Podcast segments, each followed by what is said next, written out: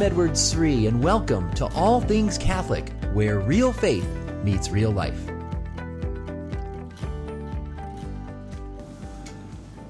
Imagine waking up on the shores of the Sea of Galilee and looking out your window and you see the sea where Jesus walked on water, where Jesus calmed the storm, where, where Jesus called Peter and Andrew and did his public ministry. And, and then you step outside and you take in the fresh air coming across the sea and you pinch yourself and you say, Am I really here? Am I really here in the Holy Land? I'm in the place where Jesus lived. You know, that's how many pilgrims feel on their first morning on a Holy Land pilgrimage. And this very week, I'm in Israel and I'm uh, leading a trip uh, of many pilgrims from the, throughout the United States and Canada. And I just wanted to give you a little taste of what pilgrimage is like uh, in the Holy Land here. But first, let me just say a few words about pilgrimage itself. You see, pilgrimage is very different than going uh, to a place as a tourist or traveling on uh, on vacation somewhere. You know, when you when you're just on vacation, you relax, you have fun, you see many sights, you eat great food, drink good wine, and certainly on a pilgrimage we may do those things too. There's wonderful Mediterranean food in Israel and good wine and uh, lots of times for uh, for relaxation as well. But we have to keep in mind a pilgrimage is a little different. Pilgrimage uh, is a sacred journey, and what do I mean by that? Um, you know, I live here in Denver, Colorado, and I'm very blessed, uh, as all Coloradoans are, at the beautiful landscape and these amazing mountains we have here. And it's so fun to take friends and family up into the mountains and going for a hike. And I love taking, especially my kids, up to climb the 14ers, those 14,000 foot mountains here in, in Colorado. And as you're going up these mountains, if you've ever done this before, you you have all these switchbacks. You're going back and forth, back and forth, and and, and then you look back and you say, "Wow, we're, we're a lot higher than than than I thought I was." And then you go a little more on those switchbacks. You get a little higher, and you look down. Wow, things are getting really small. There's our car in the parking lot. It looks like a little lamp down there. And you keep going up and higher, higher up, and then eventually you get to the summit, and you get to the top, and you have this amazing panoramic view, 360 view of you see Denver down below. You see all these other 14,000 foot mountains. It's just incredible. But that experience, that experience of getting higher and higher and higher, and then looking back and you look down and, and you see things with a different perspective, that's kind of like what happens on a pilgrimage. You know, there's almost like a, a, a retreat element, I would say, to a pilgrimage where you're stepping out of your ordinary, busy daily life to get a fresher perspective on your life, uh, a higher perspective on your life, to think about where you've been. You're looking backwards and you're thinking about where you are now, but then you're looking also upward. You're looking ahead and saying, where do I want to go? Is my life on track? Am I living the kind of life I want to live? Now, what, what is it about a pilgrimage that gets us to reflect so much about our lives and where our lives are going? Well, we have to remember on a pilgrimage, we're visiting a sacred place, a sacred place, remembering sacred events and people and God's plan of salvation. Uh, so we think about people like Abraham. Abraham was called to leave his homeland in Ur and uh, and travel to a distant place, the land of Canaan. He, he didn't know anybody there, he didn't know what it was going to be like, and was pretty nervous about it all. And yet he said yes. He made that heroic choice and, and went to this very space, this land of the Holy Land. Um, same thing, you can think about someone like Joshua. You know, Joshua took over after Moses dies, and his job is to lead the people into the promised land, this holy land here. Uh, but that land was occupied by many, many other other nations and other peoples that were had large armies and were ready to pounce upon the Israelites. And I'm sure that was a daunting task set before him, and yet he trusted in God because God said to him, Joshua, be courageous. I will be with you as you lead the people into this land. I'll protect you. And he totally trust in the Lord to protect, that the Lord's going to protect them as they go into this land. And we go and we remember Joshua's heroism. We remember other great people like David and Solomon. We remember the building of the temple and the thousands of Jews from thousands of years ago who would come from distant land on a pilgrimage like us, but they were going to worship God in the holy temple, the very place where God's presence had at one time dwelt, right there in Jerusalem. Uh, so it's amazing we can enter into these stories. But but most of all, we think about all those great New Testament heroes, whether it's the Blessed Virgin Mary, and we remember where she said yes in her fiat at the Annunciation in Nazareth there, or, or we remember Joseph where he was protecting and providing for the Holy Family as Jesus was growing up as a little boy. We remember the many apostles and they're answering the call of Jesus. Uh, it's just incredible to be at these very places that make these scripture stories come alive for us.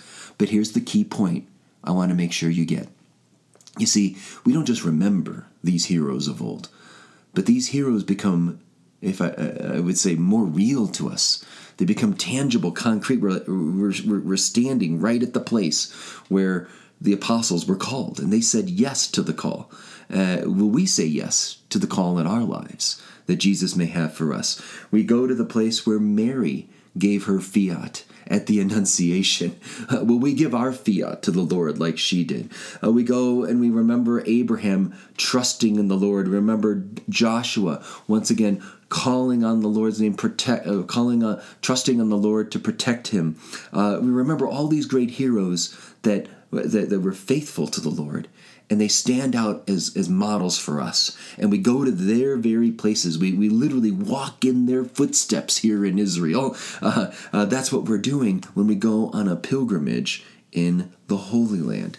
And so uh, all of life in the end is like a pilgrimage. And as we step out of our routines and we remember Abraham and Joshua and David and Solomon and Peter and Paul and James and others, uh, what we're doing is it, it, they, we see these great heroes who gave their yes, who were faithful followers of the Lord, and it reminds us of what life is really all about about giving our lives to God.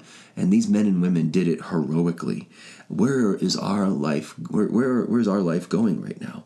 Uh, do do I make the priority uh, in my life really my God, my faith life? Do I really put what's most important first in my life? A pilgrimage helps us to remember that.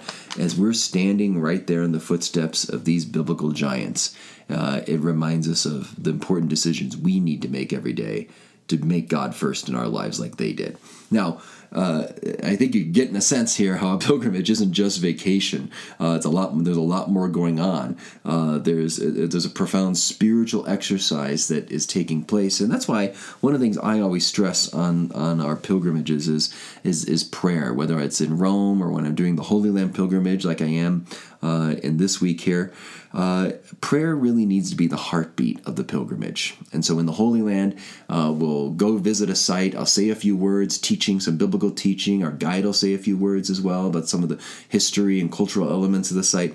But then I, I, give everyone a scripture verse. They have a little journal, or I tell them to open up in their Bibles to a certain place. And I say, go now, take time to take this setting in, to take this biblical scene in, and, and write it on your heart. Take that time for prayer.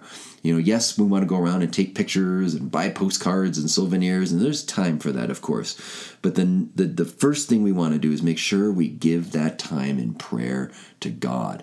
And so we'll be on the Mount of Beatitudes, for example, where Jesus gave the Sermon on the Mount, uh, and we'll have Mass there. We'll, we'll do some biblical teaching, expounding on those te- on those Beatitudes. But then uh, I tell the pilgrims now go find a corner, go find some quiet space, and just take it all in. And they're on top of this mountain with this beautiful view over the Sea of Galilee, just spectacular.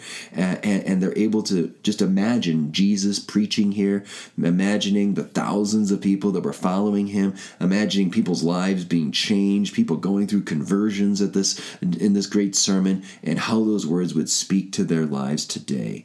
A pilgrimage is as successful as it, it's written on people's hearts in prayer.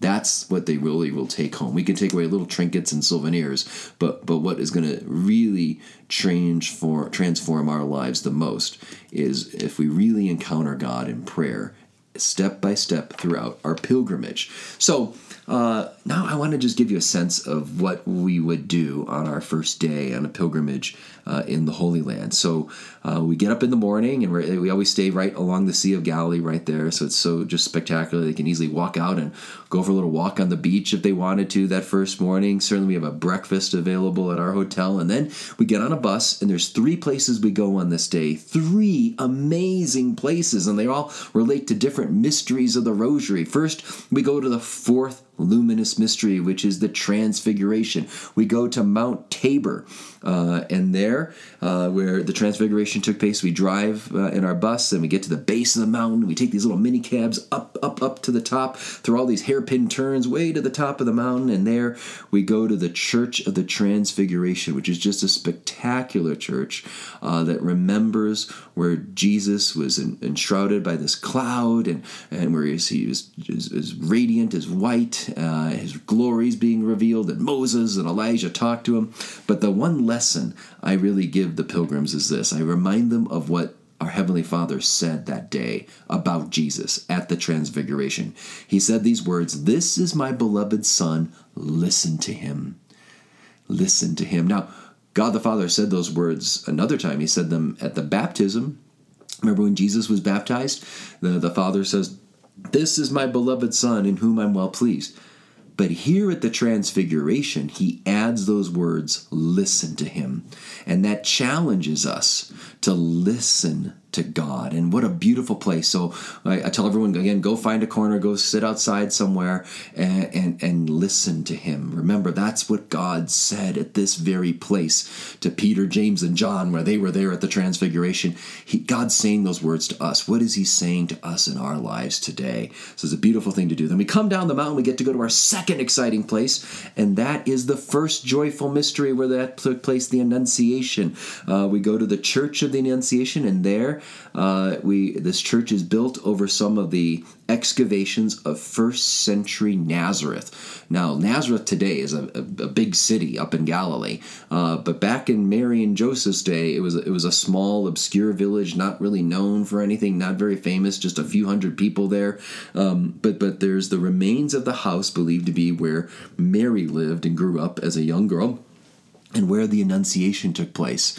So imagine getting to go right up really close and be right there where where this wonderful event took place, where the angel comes and says, Hail, full of grace, the Lord is with you. And we kneel down and we pray the Hail Mary right where the first lines were, were first spoken by Gabriel. It's just incredible. And to think this is where Mary gave her yes and her fiat, and this is where the incarnation took place. The, the divine Son of God took on human flesh right here at this place. It's incredible. Um, and then we go for a little drive about five miles away uh, to the to a next town over that takes us to the second luminous mystery, and that's Cana. Cana. So there we go to the church that commemorates where the wedding feast at Cana took place, and I love taking pilgrims there. There's these. There's a massive star, stone, a massive stone jar for Jewish purification that was found uh, in, in excavations there, and and you can see this is what a stone jar would look like and it's huge. And you think jesus had water filled in all of these and and, and six of them uh, were, were changed into into wine. It, that was would have been over a hundred gallons of, of water there changed into wine. That would have been some party. Uh, but you, pilgrims can get a visual of of what one of those stone jars would have looked like. And then we renew our wedding vows. All the married couples that are there they, they hold hands. We have a little service for, with the priest uh, who blesses them as we renew our wedding vows. So, uh, and then after a long day, we hit back, uh, uh, head back on the bus and go back to our hotel and have a nice dinner back, and then a good night's rest to get ready for another day in Galilee. So it just gives you a little sense of, of what might happen on a first day on a, a, Rome, a pilgrimage in the Holy Land. And I, I, hope this was insightful and inspiring for you. That maybe if you uh, can never get to a Holy Land pilgrimage, at least maybe there's certain places you can go in your own area, uh, certain shrines that you can go make a sacred visit to to remember the Blessed Virgin Mary or the, the Sacred Heart. Uh, we can do that right in our own country. But if you ever are interested in learning more about other pilgrimages, you can certainly check out my website, edwardsri.com, on the pilgrimage page. I do trips each year to Rome and the Holy Land, and there's lots of pictures from the Holy Land pilgrimage you can take a look at on there as well. Uh, I hope this is helpful for you. I want to give a shout out to any family members and friends of the pilgrims who are uh, are, are going to be with me on the Holy Land pilgrimage this this this year here.